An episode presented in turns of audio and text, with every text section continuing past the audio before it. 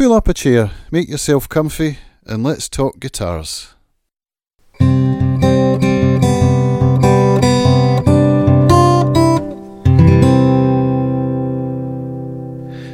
this is Cams, and welcome to another episode of Acoustic Guitar I O. I sat down with luthier Malcolm Griffiths of Sheaf Guitars in Sheffield during the annual U K gathering of the R M M G A News Group in the Cotswolds. We had a good chat for about half an hour talking about guitar building, and I'd like to share that episode with you now. So without any further ado, sit back, make yourself comfy, and here's Malcolm Griffiths. Hello everybody, welcome to another episode of Acoustic Guitar I O, and today I'm sitting here with luthier, scuba diver, who knows what else he does, we'll find that out, Malcolm Griffiths. Welcome to the podcast, Malcolm. How are you? I'm good, Tar. It's good to be here. It's great to see you again. We've we've met a few times at the R M M G A gatherings. Yeah, that's right. Back in Buxton was probably the first time we met. Yeah. And here we are now in Spring Hill, down in the Cotswolds. A fantastic location. Yeah, beautiful venue, inspiring to, to make you want to play and sit and listen or whatever, yeah. So it's good.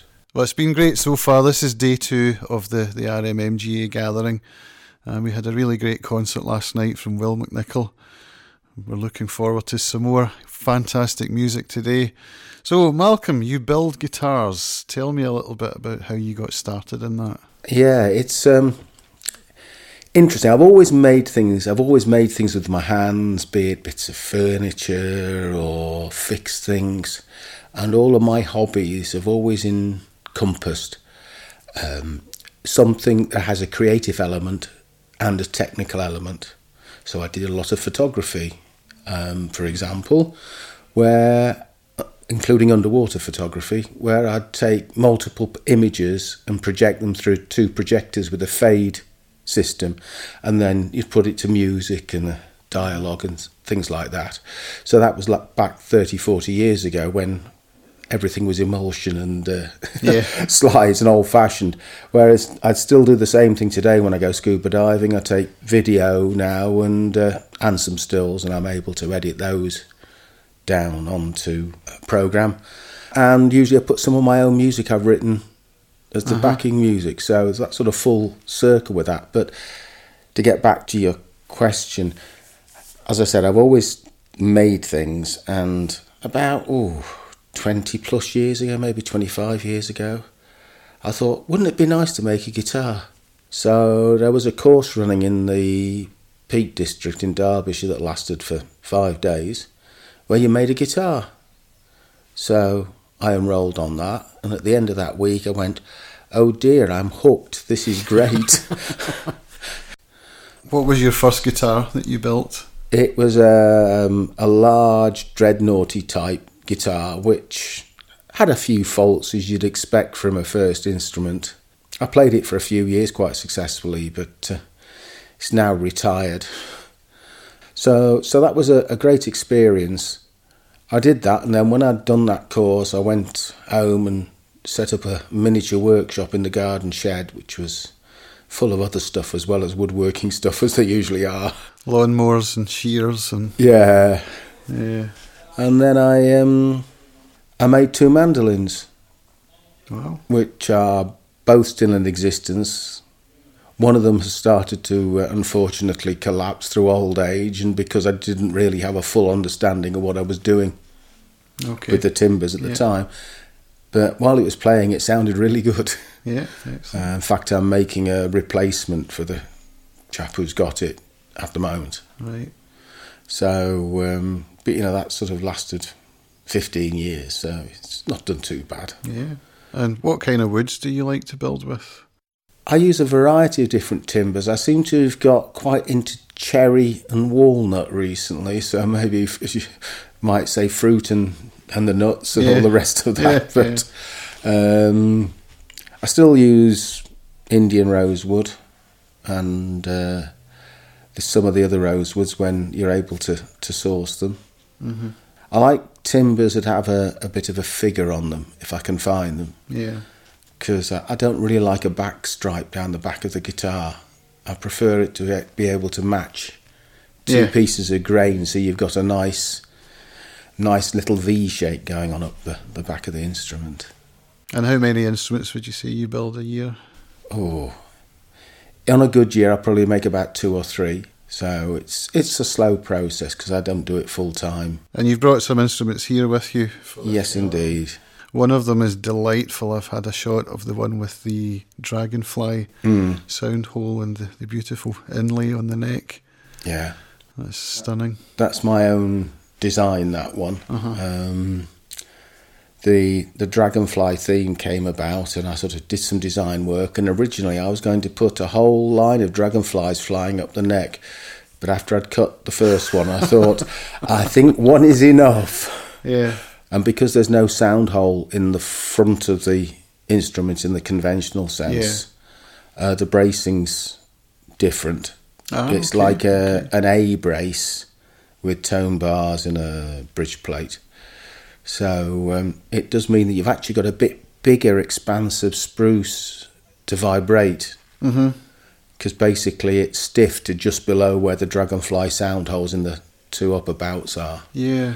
And then below, because it's double thickness tint material there to, to make sure okay. that it doesn't collapse, because it's got some quite small bits of timber between the holes of the dragonfly.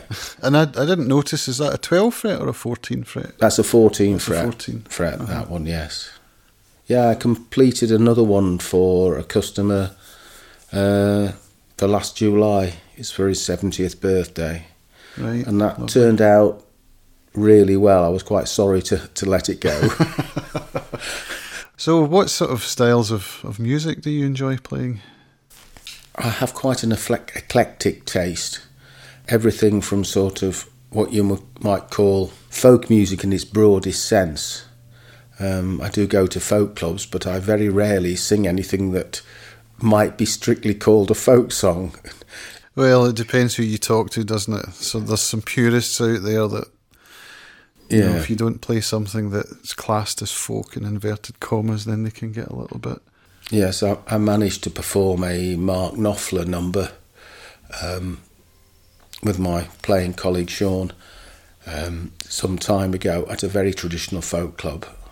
And people were asking, where did, was that song collected?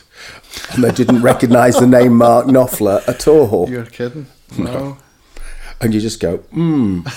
Because I think I'm right in saying that he has been on the bill at the Cambridge Folk Festival right. in recent years. Okay, maybe he is folk then. Well, that's, that was his original background, apparently. Yeah, yeah. And you can hear it in his playing, actually. I found out recently, actually, that he was born in Glasgow. Yeah. I had no idea. I thought he was a, a Geordie lad through and yeah. through, but I can claim some ownership now. Yes. So this gathering is, is an amazing gathering of luthiers, musicians, fans. What do you enjoy most about coming to this gathering? I enjoy listening to the music.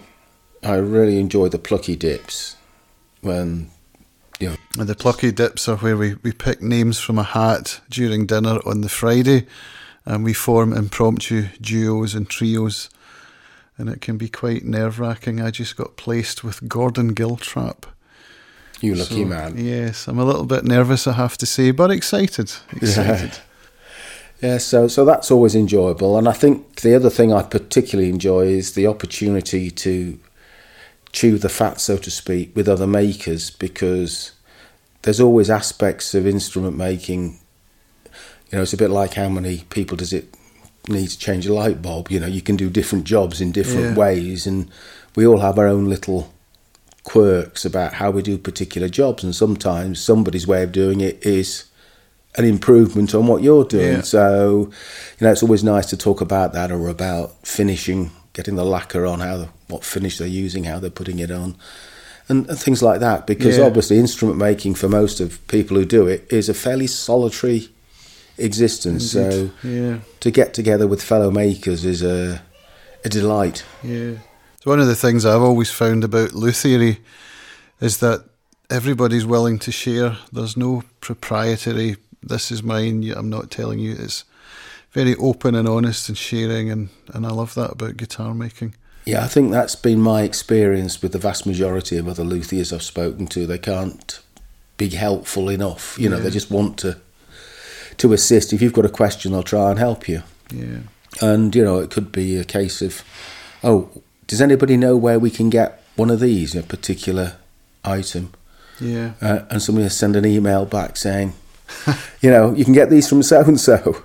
Yeah. And it's sort of weird things like um, drill bits, like a Brad pointed drill bits. You can get them quite quite easily in the the big stores, but if you want a small one, like a size two mil, can you find one? No. Right. There's only about one supplier in the U K, and that's the right size for doing the side dots on the ah, side of the fingerboard. Okay. So, you know, and being Brad pointed, it doesn't skip or move from the point where you've marked where you yeah. want to drill. So, you know, just having that makes life easier yeah. and less likely that you'll make a mistake and have to fill a hole and re-drill it. Yeah. So it's little things like that that, yeah, you know. Amazing. And a friend of ours, a mutual friend from these gatherings, Alan Marshall, he's recently hung up his tools, hasn't he, and started distributing some of his, his yes. machinery and his wood stock. Yes, he's been... Um, I went... Uh, he sent a call out for assistance from people he knew that weren't too far from him to come and help empty the workshop, which was about ooh, a couple of months ago. I believe there were a lot of stairs involved. Yes, there was a lot of stairs. And there was a couple of points in one of the stair journeys where he had his wood store upstairs where you had to watch your head very carefully. Mm-hmm. A couple of big beams in the way. But we emptied a lot of machinery, a lot of timber. Um... Quite a lot of it, I think, went to Tony, Tony Thompson. Tony, yeah. Yeah. yeah. Tony's not here this time, unfortunately. No. But uh, it was Nathan who came up to get it. Nathan Ball. Yeah. yeah.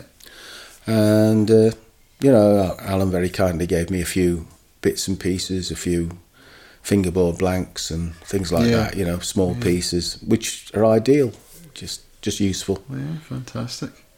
And the you told me that he had...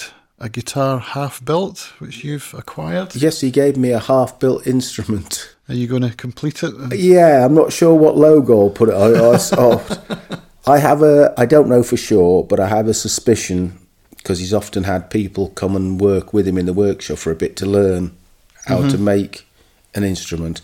I suspect it's one of those that never got finished, because I think if it was one that he'd been building himself, yeah. he would have completed it and finished it. So I've got the body made, the body's made, the sides are bent with the blocks in and the linings, and I've got the back with the uh, braces on, so that needs gluing together now. And so and then, then I'll make a front wheel, yeah. the braces on, et cetera. So it'll be a hybrid, so a we'll hybrid. just see. It'll, I'll probably not put a logo on it. A Northworthy Griffiths. Yeah, Northworthy Sheaf, or uh, whatever yeah. you want to call it. Yeah. Sheaf Guitars, that's, that's your right, brand, yeah. isn't it? Yeah. And do you travel to any of the, the guitar shows? I know Berlin's just happened. Do you ever get to go in? I've been to a few shows over the years, usually some in Leeds, some in uh, Haydock, Haydock Park, okay. and a few other yeah. ones like that, just sm- small shows, but yeah. I'm not sure they're the ideal places to show off handmade instruments, as they always tend to be a bit noisy and yeah. a bit overpowering. And everybody's it's really more of a networking yeah, it is. thing, isn't it? Yeah. Uh, I think over the years, I think I've just about broken even from doing them through selling a couple of smaller instruments like mandolins, uh-huh. things like that. Okay. Have you ever managed to get to the Acoustic Soundboard gathering in Halifax? No, I haven't, and that's something I'd like to try and yeah. develop, because Halifax isn't too far from from me. Yeah, Sheffield you come from. Yeah. Yeah, yeah. yeah it's, it's not, not sort of eons away, is it? No, I've never been myself, but I'm hoping to go in September this year. And I know some of the guys just from having been on the Acoustic Soundboard Forum, and Ian, who's here the, this yeah. weekend... He's been to Halifax a couple of times and recommends it. So. Oh, does Adrian Lucas get involved? Is he involved with yeah, that? Yeah, Adrian's been as well. Yeah. Yeah. Because yeah. I know Adrian quite well. Yeah. So. Well, we're looking forward to the company of Adrian later on today. Yes, exactly. Yeah. That's it. I, I just enjoy enjoy the process of making, whether it's for a commission or whether it's just as an experimental instrument or yeah. something to extend my collection, because I haven't got one of those to play. Right. So, and did you play first or did you build first? I played first. I've played since I was about fourteen. And I've mis- misspent youth at university learning to play, as I think I spent more time playing guitar at university than I did working. Yeah. Yeah, I think I did too. So yeah. uh, so what have you got on the, the drawing board for what's next on your plans? At the moment, I'm completing a mandolin for, for um, a customer, and his name's John West. And he's always had, um, how shall I put it, um, the Michael taken out of him about his name, about fish. Because John West, yes. salmon, tuna, whatever, when he was young. So he asked me to put a leaping salmon on the fingerboard. Wow. So we now have a leaping salmon on the mandolin fingerboard. Fantastic. So that's nearly finished. That's ready for lacquer. Mm-hmm. So now the weather appears to have warmed up a bit, I should be setting up the spray equipment so I can... Uh, and you still work from your shed in the garden? Yes, indeed. Yeah. So... we have many sheds in our garden. uh, three sheds and a greenhouse. Yeah. So one is a studio that my wife uses for her textile work. One's a garden shed for the usual garden yeah, shed yeah. items. And one's my workshop. Okay, so it's a workshop, man cave, yes, escape. Yes, it is. Yeah. I use it sometimes to go and just sit and play or sit and Fantastic, read or listen yeah. to the radio if I need a bit of yeah. downtime. And do you do you dry your wood in the shed? Yeah, the um, the timber is all kept in the workshop, and the workshop is kept at a fairly even humidity. Mm-hmm. There's a dehumidifier in there, and uh, I keep the humidity pretty constant in there because it's not so much temperature as humidity yes. that's, that's the issue. Yeah, uh, and it's good if the timber can sit in your workshop for at least six months to a year before you actually use it. Yeah. Then it's unlikely to move a lot when you start to machine it and bend it and mm. work with it, because the humidity, it'll be used to the hu- humidity in there, so it won't be put under great stress yeah, yeah. during the building process. Um, usually try to keep the workshop between forty-five and fifty-five relative humidity, which is quite dry. Yeah, yeah. We actually had relative humidity down to about forty-five in my house on the Isle of Arran. Yeah. It's, it's very unusual to have it as low as that in the house. Yes, it is, because it's usually yeah. up in the sixties. It's yeah. usually the sort of average in a house. I can actually tell when I pick my guitar off the wall and play it, I can usually roughly tell from the tone before I look at my hygrometer sort of what the humidity is going to be. Yeah, that's why they have a lot of problems in places like the States with the humidity on guitars. It's because they'll have them out all winter and they'll be playing them. And uh, then in the spring it starts to warm up and they turn on the air conditioning. So suddenly the humidity plummets. Yeah, and that's when cracks can appear. Yeah, that's when you get issues. Yeah, and conversely when you have humidity that's really high, you can start to get a bit of bellying round the bridge and... But it's not usually quite such an issue about doing that a bit as uh, yeah, the other you way. Can, you can dry it out again and it'll yeah. usually go back down, hopefully. Yeah. And you do any repair work? Yeah, I do quite a lot of repair work. Um, as you might expect, the repair work is financially more rewarding than making yes. an instrument for somebody. The reality price of a handmade instrument should be about four grand. Because mm-hmm. if you spend two hundred hours making it, yeah, and you've got the cost of materials, you're not earning a lot of money. No. So I don't. Most of mine don't sell. I don't. Usually about two and a half grand is that sort of, yeah. and up a bit depending if they've had a nice pickup in it or something. Mm-hmm. So you know, I make a few quid on it, but it's not like a, a huge amount of money. Whereas you can do repairs for people, and they're quite happy to pay what you would consider a decent hourly rate yeah. for a repair, yeah. whereas they wouldn't pay that rate for a full build. Mm. So yeah, I've got a um, nineteen seventies Yamaha on the workbench at the moment, which has had a hard life.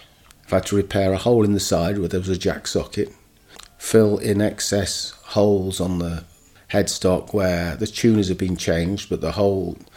holes were still visible from the previous tuners. uh, needs a new nut. Um, and it's got a slight lift on the bridge which has been glued back down, and the f- bridge plate inside has got a crack in it, so that's been, the piece has been removed and it's about to be re-glued back in, right, with a couple of veneers over the top to give it a bit of in- extra integrity.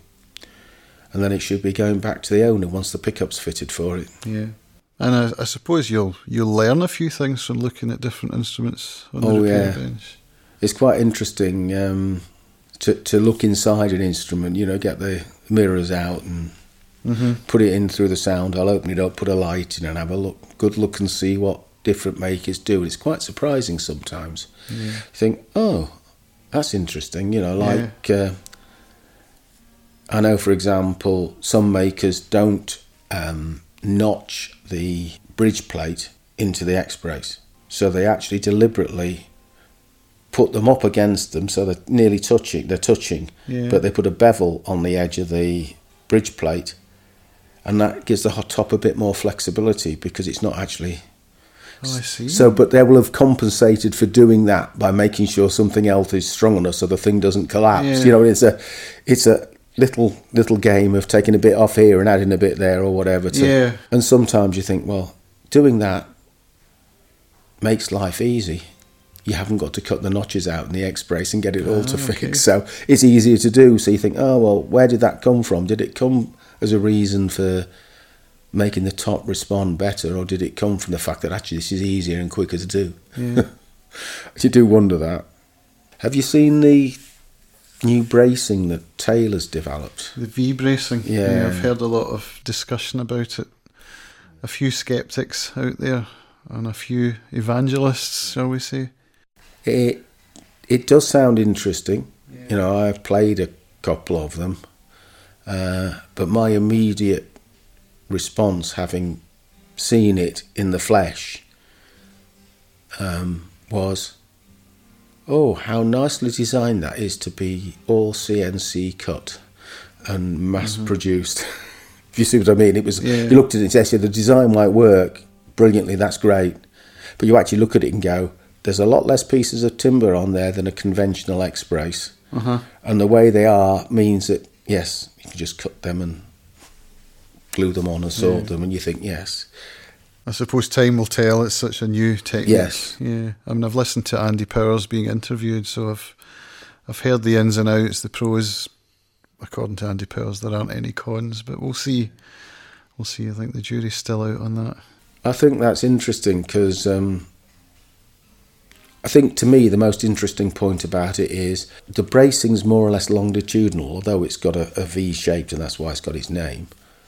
But the longitudinal bracing changes the way the top responds. Mm-hmm. And if you look at old arch top guitars, jazz guitars, that sort of thing, they invariably have a longitudinal brace, the early ones. Ah, okay. So it's, you know, two braces either side of the middle. You know, just inside the arch of, top would give yeah, it more strength. The, ar- the arch itself. Is shaped, obviously, yeah. but then there's two braces down the, they often call them the tone bars. So. Yeah, yeah. Um, and you think, oh, that's perhaps why they can say they can hear a bit of that sort of sound in the instrument. Ah, okay. yeah. um, and it did make me think that, you know, it might be worth investigating something like that. Um, uh, I usually, when I make a mandolin, it's usually like an H-shaped bracing, mm-hmm. ladder bracing. But, yeah. And I'm just thinking, well, maybe with a mandolin, because a lot of people like mandolins with a woody sound, like an, a carved top. Yeah. Mandolin produces a different tone to a flat top mandolin. Yeah.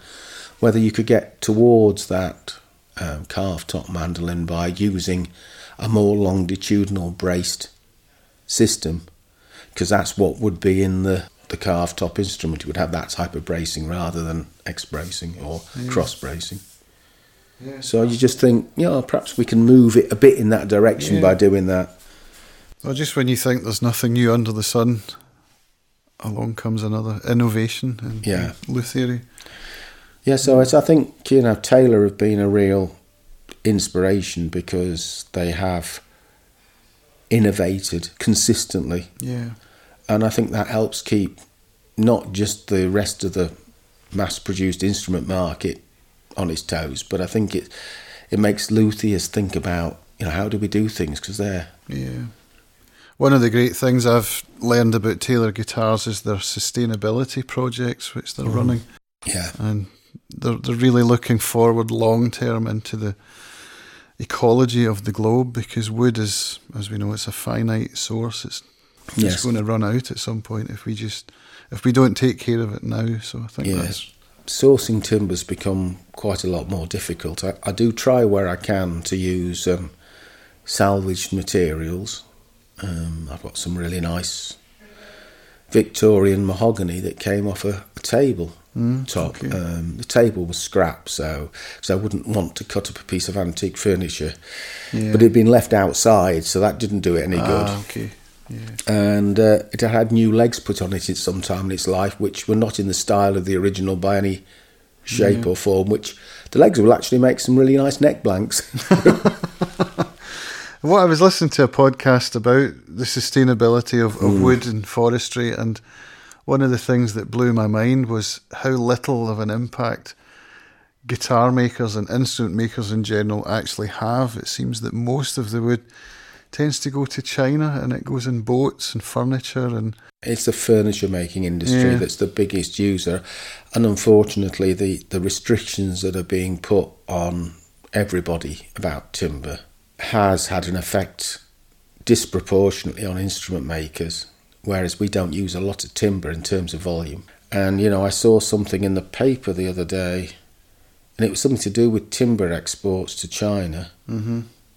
And the country said it had sent this many metric tons, but the Chinese, in their documentation, said they'd received about five times as much. Mm. And you think, you know, I wonder where that's come from, because they probably have received it. It's probably come through a back door somewhere, and they've sort of linked it to the other bit, which was covered by all the paperwork. Yeah. Mm.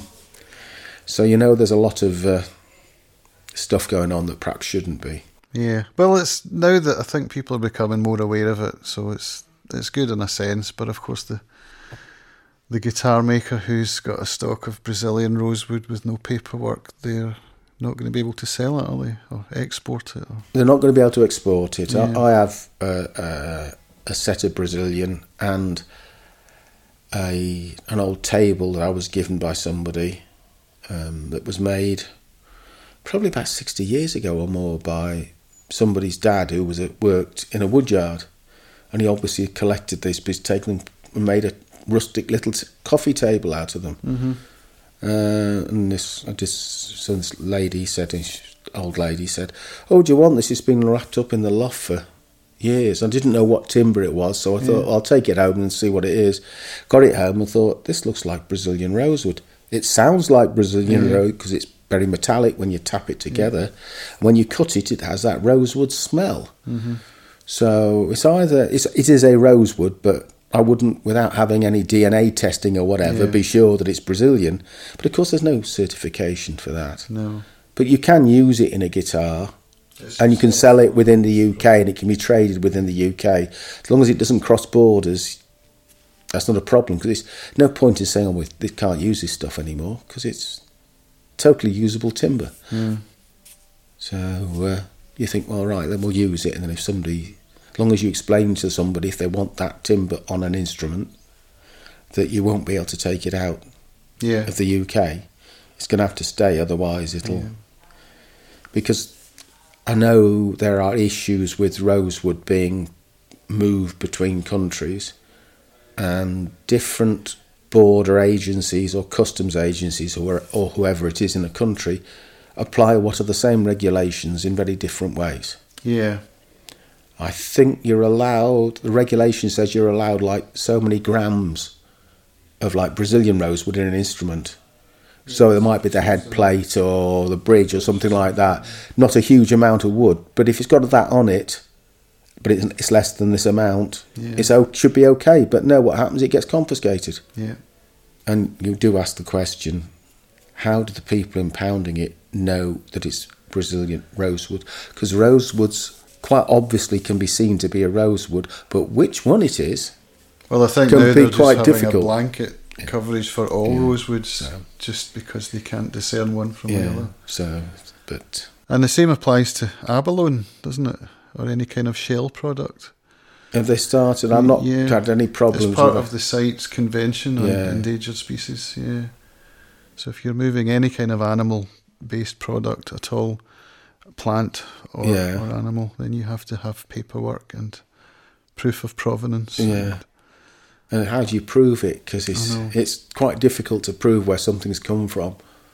Absolutely. You know, I've bought shell from Australia. You know, pre-cut dots yeah, and yeah. triangles and things. And um, I must confess, when I'm cutting out designs, I do tend to try and use uh, what they call ablam, which is laminated pieces of abalone mm-hmm. that are laminated together with epoxy okay. to form a sheet, yeah, yeah. which is not necessarily always quite as attractive as the pure shell. It'll be easier to cut. It's a bit easier to cut, and it's because it's a lot less expensive yeah. because they're effectively using the offcuts from industries that are using making other things with the shell. Yeah. So it's it's like using a waste product almost, to, mm-hmm. which I think I feel that's more somewhat more ethical than yeah. using the shell. Yeah. So that's fascinating. Well, Malcolm, thank you very much for sitting down with me this morning. If any of our listeners want to look you up, do you have a, a website or a Facebook presence that they can Yeah, I have at? a Facebook page. So if you look for Sheaf, that's S H E A F, Guitars, you should find what I'm doing as I post most of the builds and the repairs on the Facebook page. Great. And then if you want to get hold of me, you can message me via that. And if you're a player or a musician, you can always come to the R M M G A gatherings, generally around March. This one's a little later in May, but they're annual, so you can come and find Malcolm there and have a chat with him, maybe even commission a build, who knows. Thank you, Malcolm. It's been a great pleasure to talk to you, and I'll I'll see you all later. Thanks, everybody. Bye.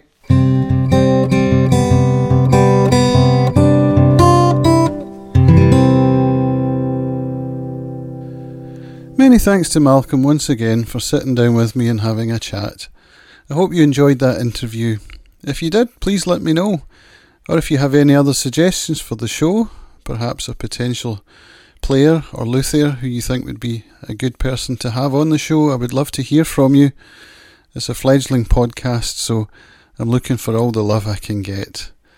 You can catch me on CAMS, that's C A M S, at acoustic guitar dot I O, so you can email me there, or you can find me on the Steam blockchain, where I'll be publishing a lot of this content.